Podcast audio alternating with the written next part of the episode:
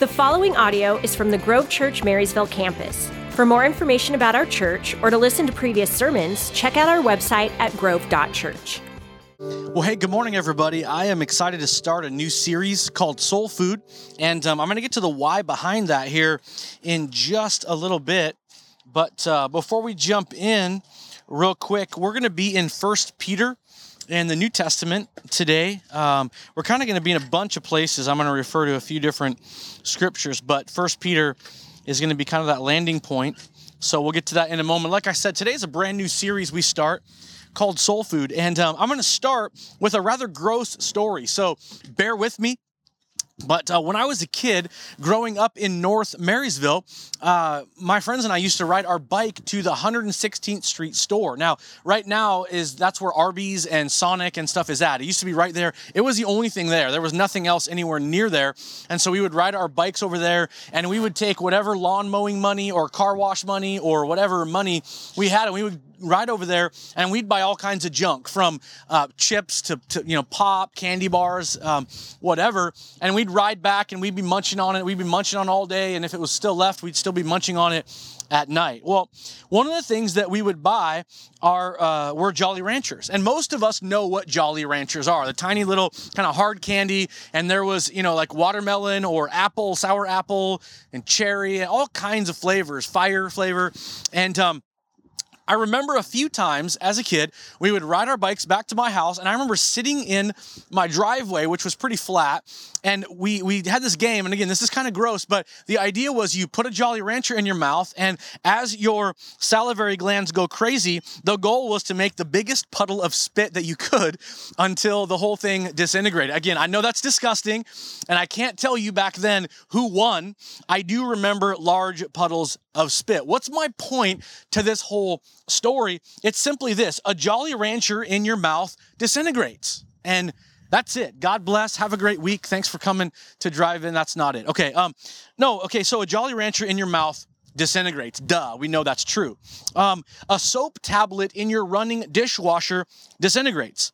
Lots of things, when put in liquid, disintegrate. In fact, in the big picture, over time and in the elements, things in general disintegrate. I've never really considered that word until a couple of years ago. Um, Heather and I were working through some heart healing after a life shattering moment in our family. And somehow we came across a book called Soul Keeping by John Ortberg. Now, I've been reading John Ortberg for, gosh, 15 plus years probably, and always appreciated his writing. And so we came across this book and we, we kind of were reading through it. Well, uh, by the way, this is also, like I said, this series, Soul Food, is based out of what John Ortberg is writing in this book, Soul Keeping. But anyway, um, in the book, he talks about this word disintegrate. And that's when um, I've always looked at it like the word dissolve, like it just kind of goes away or, or something like that. And, and he, he talks about disintegrate. And I read these words that began to change everything. Listen carefully. An unhealthy soul is one that experiences disintegration. And that's when, as he began to talk about it, he's not talking about this idea of dissolve. In fact, he's saying this He's saying the parts of our world that make up our souls aren't in sync together. And they're not connected correctly to the right source. At the core, think about this for a minute. At the core of the word disintegration is the word integrity, an integer. We know in math that an integer is a whole number. So integrity is living as a whole person. So integrated or, or the opposite, disintegrated means things aren't working properly as a whole. The pieces aren't working properly. They're disintegrated. And some of you already knew that. I just never really knew that. I just thought of disintegrate, goes away, d- dissolves, and that's not it. An unhealthy soul is the one that experiences disintegration. The psalmist ends both Psalm 42 and 43 with a verse that says this Why are you so downcast, O my soul? Why so disturbed within me? So, again, thinking about the soul, John Ortberg is talking about disintegration of the soul. The psalmist says, Why are you downcast, O my soul? If you go to Psalm 103, which is one of my favorite Psalms, it says this Bless the Lord, O my soul, and all that is within me. Bless the Lord, O my soul, and forget not all his benefits. And so the psalmist brings up this idea of the soul. And here's the thing you and I are well aware that there's always something going on inside of us. We're a mix of things we feel and things we think and ways that we process and past memories and histories and experiences and all that stuff. So there's this inner dialogue where maybe you even talk to yourself as you open your sock drawer and go, mm, I think we're going to wear these today. You know, who are you talking to? It's this inner dialogue that goes on. Something is always going on within our being. If you think about it, there are battles that we face from, from things like anxiety and, and fear, depression and, and anger, and all of this stuff. We know sometimes what sin is, but we give into it anyway. And then we look back baffled by what just happened and why. We appreciate forgiveness. We appreciate God's grace and unending love for us. Yet we live in this cycle of what I would sort of call puzzled rebellion. Like, what is going on here? James, over and over, when you read James' letter to the church, all the way through, he's kind of giving different examples of here's this, but here's this, and they shouldn't go together. And when you read, by the way, if you read that letter sometime this week, you'll notice exactly what I'm saying. But at one point, he talks about how we we we curse man and we bless God. It shouldn't be that way. He talks about that you and I should be quick to listen and slow to speak. And yet, in the world we live in, so many of us are quick to speak and slow to listen.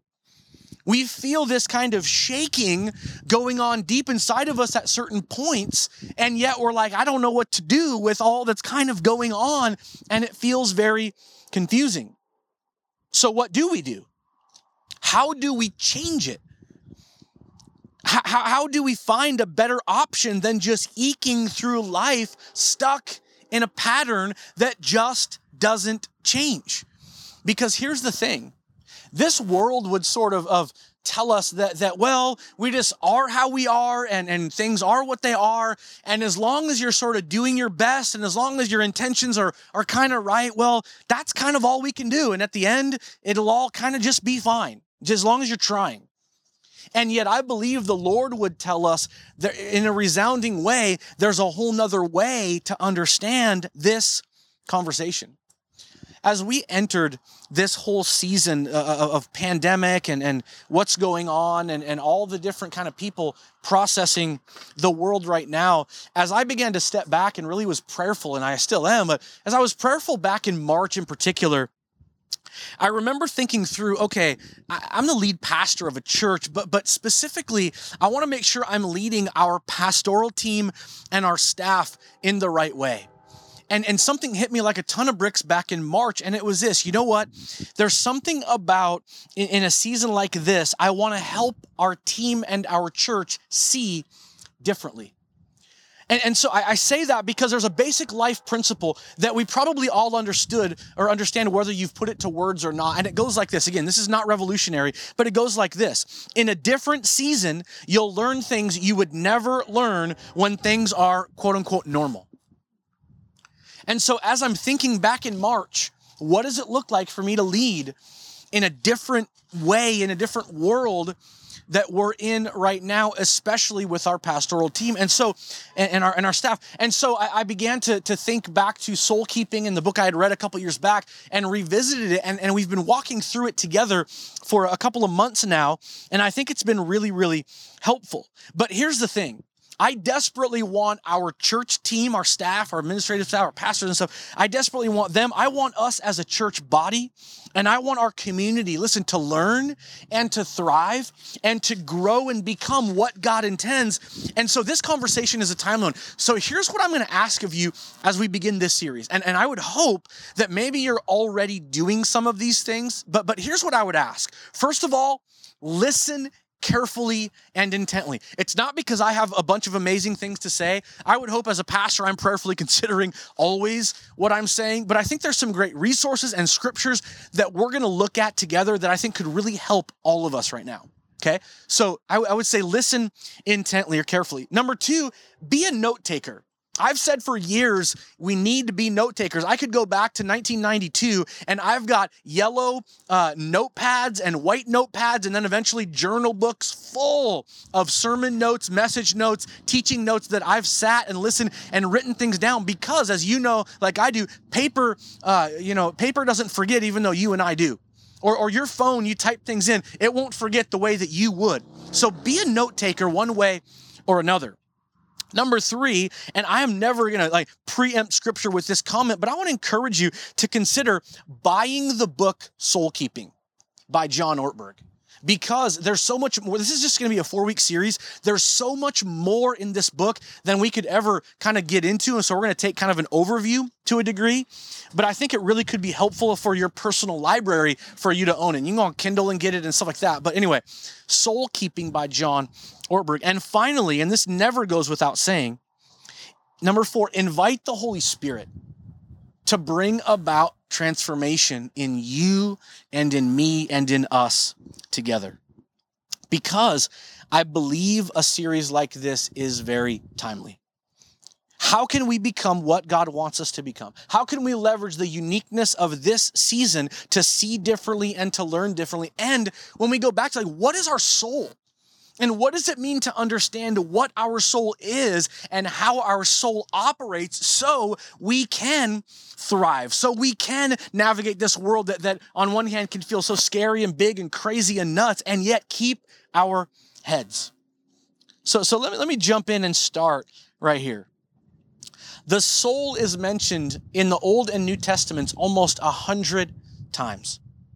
In Psalms alone, which, yeah, Psalms is a rather long book in the Bible, but in Psalms alone, the soul is mentioned 29 times. Peter, we have two letters in scripture from Peter that he wrote to the church. In the first letter, a short letter, he writes about the soul three times.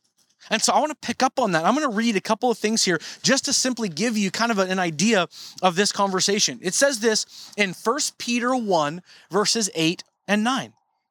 Though you have not seen him, you love him.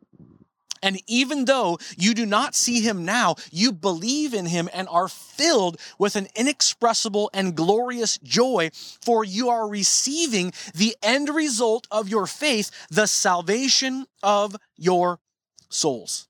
Now, continue on in that letter, and in chapter 2, verse 11, it says this Dear friends, I urge you, as aliens and strangers in this world, to abstain from sinful desires which wage war against your souls. And a few verses later, in chapter 2, verse 25, it says, For you were like sheep going astray, but now you have returned to the shepherd and overseer of your souls. And there it is again. Now, I say that because from these verses alone, you could almost create a sermon within each point right here, these three verses. Because when you look at it, Peter indicates number one, our souls need salvation. And, and what does that mean? And we'll talk about that at the very end in a few minutes here. Okay. Another one he's saying is our souls are at war. He talked about sinful desires that wage war against our souls. And finally, in chapter 2, verse 25, we have a, a shepherd of our souls, a God who cares so much about all the inner workings that it matters to him what we're becoming. We're familiar in this world with the word soul. In fact, you go back and think about like when a judge offers or, or, or, gives some a criminal a death sentence, sometimes a phrase they will use at the end of it is, May God have mercy on your soul. I think of the kid's prayer that goes like this. Most of us know it. Now I lay me down to sleep. I pray the Lord my soul to keep. And then it gets a little morbid where if I should die before I wake, I pray the Lord my soul to take. And you think, kids, man, that's, you know, anyway. Um, I think about that. I think of when, when, and a report is given and maybe a plane crashes or, or a boat sinks and it'll say, you know, X, there were X amount of souls on board. Um, we hear of the idea of strength of soul or that that person is the soul of the organization. I was thinking of the movie Remember the Titans. And, and if you remember the movie from way back, it was about race relations in the South and, and the integration of schools instead of having separate black schools and white schools integration. And it was about a football team based on a true story that, that needed to learn to work together and at practice and just all this stuff. But there was a point where they begin to, to get united and begin to sort of believe in each other. And two of the leaders of the team, of course, one black and one white, one says to the other, you know, what kind of power do you got? And they're trying to rally and encourage one another. And the one guy responds, I've got soul power. So we're familiar with these phrases. Most of us know or have heard the eyes are the window to the soul. And in fact, and I'm not kidding about this, in our 8:30 gathering this morning, the first car to pull in pulled in right here and I'm not joking, it was a white Kia Soul. We even have a car named soul. And so we're familiar with this word soul. It's just hard for us to wrap our heads around well, what is it? I know it's some inner thing, but what is it? So in soul keeping, John Ortberg describes a conversation with Dallas Willard, who's a theologian and author and, and professor and, and just, just a wise person that he really enjoyed being around. But it goes like this. John Ortberg was a, is a pastor. He's an author. He's a pastor down in the, the, the um, San Francisco area. But he says this I work, this is a conversation between him and Dallas Willard. I work at a church and my job is saving souls. I began, but if someone asked me, I'd have a hard time saying exactly what a soul is. Is soul just a word religious people throw around? I wasn't prepared for Dallas's answer. Brother John, why is there such value and mystery to your existence? The really deep reason, listen to this, is because of this tiny fragile, vulnerable, precious thing about you called your soul. Then he goes back and he quotes Genesis. The Lord God formed man of the dust of the ground and breathed into his nostrils the breath of life, and man became a living soul. Your soul was made by God, made for God, made to need God, which means you weren't made to be self sufficient. In one of his books, Dallas further explained what is running your life at any given moment is your soul. Not external circumstances, not your thoughts, not your intentions, not even your feelings, but your soul. The soul is that aspect of your whole being that correlates, integrates, and enlivens everything going on in the various dimensions of the self. The soul is the life center of human beings. Now, the importance here, and I want you to listen to this, and I'm quoting John Ortberg the importance here is this if your soul is healthy, no external circumstances can destroy your life. If your soul is unhealthy, no external circumstances can redeem your life. And that makes me think about the way that Jesus carried himself in the midst of people that disagreed, in the midst of people that, as the heat was turned up, eventually wanted him killed, in the midst of people that would lie about who he was. Jesus never lost it. Jesus never got to a point where he was so completely out of control. Now, you could say, well, wait a minute. What about at the temple where he flipped tables and talked about my house is to be a house of prayer? It's because of his passion, not enlivened by anger and sin. And yet we see Jesus in the Garden of Gethsemane praying, Lord, take this cup from me. Talking about going to the cross. Yet, not my will, but yours be done. And so we see Jesus agonizing and yet saying, God, I want what you want. I'm surrendered to you. My soul lives in connection to who you are and what you're asking of me. So, God, I want what you want more than anything else to me, that's the epitome of what Ortberg is saying when he says, if your soul is healthy, no external circumstances can destroy your life. So, what is the soul? Let me try to explain it this way, and maybe this will help. Think of a target. And on a target, you have the center, the bullseye, and then you have a ring outside of that, and another, and another, and depending on how big it goes, a bunch of rings. And so think of it this way at the very center, you have, and if you're taking notes, maybe draw this in circles or whatever, but in the center, you have the will. Your will, my will. We have a will. And at the core, our will is our capacity to choose. This is what makes you and I people and not computers or robots. We have a free will, we have a choice to be made. In fact, in the world that we live in, we highly value our will in a country founded on freedom. Our will is a big deal. We, we are hearing even today in this political arena that's so heated at times don't impose your will on me. And this whole debate raging, and now me set that aside for a minute and talk about we have a will. Now, that's not the end of it because some of us might argue, well, that's great, but why is it that my will doesn't do the things that I maybe want or should do? And let me just say this because it's something that, that Dallas Willard does address, and I appreciated it. The will is very good at making simple and even large commitments like getting married or deciding to move somewhere. But it is very bad at trying to override habits and patterns and attitudes that are deeply rooted inside of us. If you try to improve your soul by willpower, you will exhaust yourself and everyone else around you. So at the core, think of the target, the bullseye, the will. Now, the next ring out, within that ring, right, mind. Because this is all the ways a person is conscious of things. It includes emotions because you and I oftentimes make decisions in our will based on what we know and what we feel. They're not necessarily mutually exclusive. And oftentimes you go, well, that's what gets me in trouble. Sometimes my emotions override what I know, and there's this battle. And by the way, I've already mentioned Romans 7 describes that whole battle. But, okay, at the bullseye, there's the will. The next ring out is the mind, our thoughts and our feelings. In Romans 8, chapter 6, sorry, chapter 8, verse 6. In Romans 8, 6, Paul says this the mind of the sinful man is death, but the mind controlled by the Spirit is life and peace. What he's saying, and this goes back to some of my favorite verses that we're gonna talk about, Romans 12, where he says we need to be transformed by the renewing of our minds. Paul is saying that there, there's we have this mental capacity that includes our emotions that when it's controlled by the flesh, it ends in death, bad decisions, patterns, habits, the disintegration of our souls.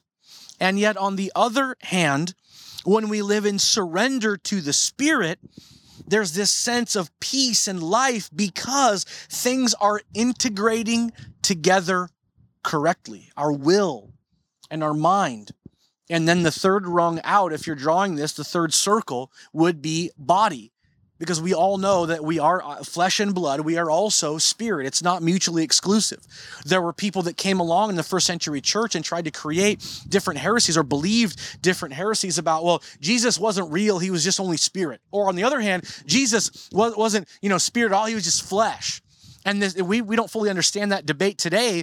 And in fact, in our Zoom discipleship, we've been talking about out of Colossians heresy on Tuesday nights, but it's this issue of bad teaching that gets out there. The truth is, you and I are will and we're mind, but we're also very much physical body. And we probably kind of know that intuitively. When we talk about body, it's this the body is our little kingdom, and I quote, that's the one place in all the universe where our tiny wills have a chance to be in charge. Our bodies are like little power packs. We couldn't be us without them. They're filled with all kinds of appetites and all kinds of habits. In a way, we outsource behaviors from tying our shoelaces to driving a car to our bodies so that our wills and our minds don't have to worry about them. Our bodies are amazing, but they're not the whole story. I am not just my body alone.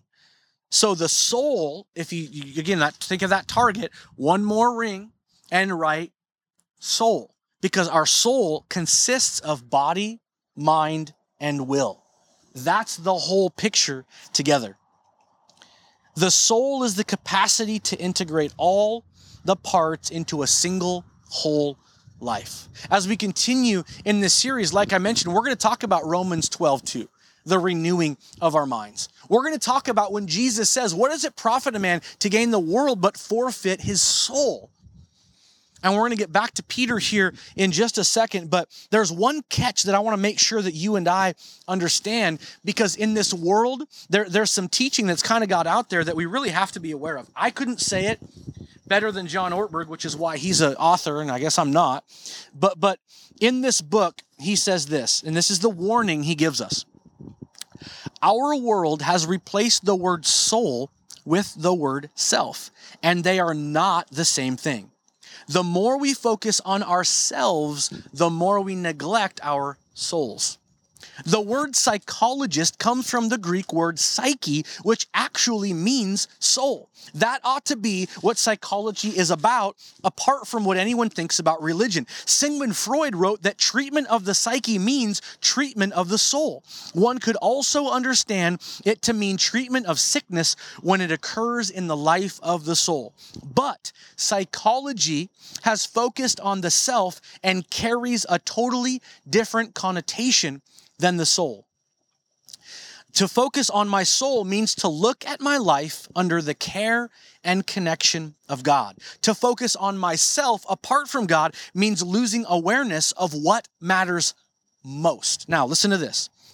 The Journal of the American Medical Association cited a study that indicates in the 20th century, in the 1900s, in the 20th century, people who lived in each generation were three times more likely to experience depression than folks in the generation before them. Despite the rise of the mental health profession, people are becoming increasingly vulnerable to depression. Why? Martin Seligman, a brilliant psychologist with no religious axe to grind, has a theory and that it's because we have replaced church and faith and community with a tiny little unit that cannot bear the weight of meaning. That's the self. We're all about self. We revolve our lives around ourselves. Listen to this. Ironically, the more obsessed we are with ourselves, the more we neglect our souls. All of our language reflects this. If you're empty, you need to fulfill yourself. If you're stressed, learn how to take care of yourself. If you're on a job interview, you have to believe in yourself. If you're at a tattoo parlor, you must learn to express yourself. If someone dares to criticize you, you have to love yourself. If you're not getting your own way, you have to stand up for yourself. What should you do on a date? You ought to be yourself. But what if yourself is a train wreck? What do you do then? Self, and this is the end, self is a stand alone, do it yourself unit, while the soul reminds us that we were not made for ourselves. The soul always exists before God. And so I take us back to 1 Peter chapter 1 verses 8 and 9 talking about that vital connection to a savior. Though you have not seen him, you love him.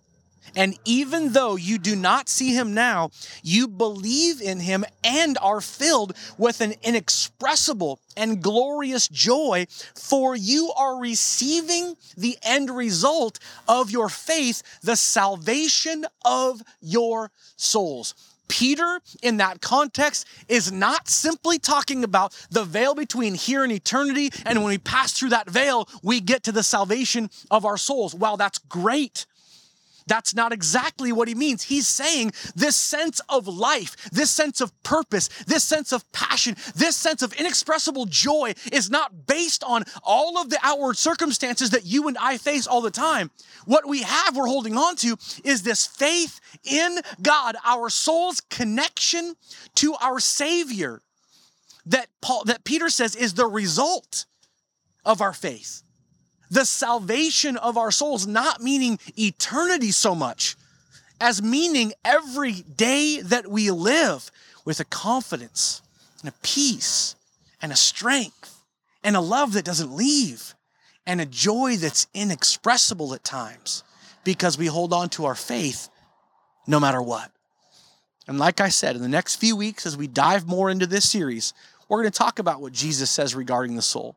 We're going to talk about this renewing of the mind and the value of understanding these different parts and how they can continue to be integrated appropriately so our souls don't become disintegrated. Because I know There are people even listening right now, maybe through a windshield, maybe sitting at home, wherever you might be, that right now you hear what I'm saying and you feel that soul disintegration. You feel that separation, this war going on, this sense of, of I don't get it. It's a scramble of mess going on inside, and I don't even know what to do with it. And my hope would be that today begins to bring some light, that as we continue through this series, we hold on to this sense of who we are, how God has created us, and that vital connection to our Heavenly Father that gives us purpose and strength and inexpressible and glorious joy.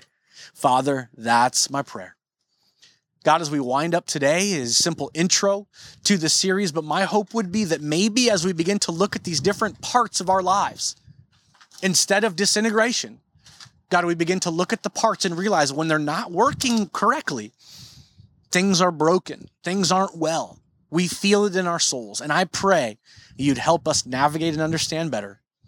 Thank you for an author like John Ortberg, but God, thank you even more so for the scriptures that enlighten us about these pieces of our whole, these pieces of our souls that matter so much. God, your love, your care, we surrender to you. Help us, even as I said, as we invite the Holy Spirit to continue the process for all of us of transformation, because that's an ongoing work as we live in this world. In Jesus' name, amen. Well, like I said, man, thank you so much for taking the time to be here. Again, whether you drove in, whether you're, you're, online, you're viewing it, we appreciate it. As you make your way out, real quick, if you're if you're driving in, follow the parking crew, respect their their directions because we try to create a peaceful flow and drive carefully through the neighborhood to keep our neighbors smiling rather than frustrated with us. We appreciate that. Also, if you drove in, you got a card or a giving envelope, you can drop those off on your exit. There's a little bin you can put those in, and uh, we appreciate that. We also would say if you're online and you've got a comment you want to make or a prayer request, just like those driving in, they can write it down. If you're online, you can click on that prayer link, type in a prayer. We always want to be praying with you, and we do every single week for every need that comes in. So we do that. And finally, um, if you've got giving, you can do that online at grove.church. We appreciate it. We continue to operate because of the faithfulness of the body of Christ. We're in this together, so we appreciate that. Otherwise, um, God bless you. Thanks again for being here. Have an awesome day. Have a great week, uh, the week of August 9th already. So, anyway, thanks for being here. God bless. Appreciate it. Thank you for listening to the Grove Church Marysville Sermon Podcast. If you want to keep up with us, like us on Facebook, Instagram, or visit our website at grove.church.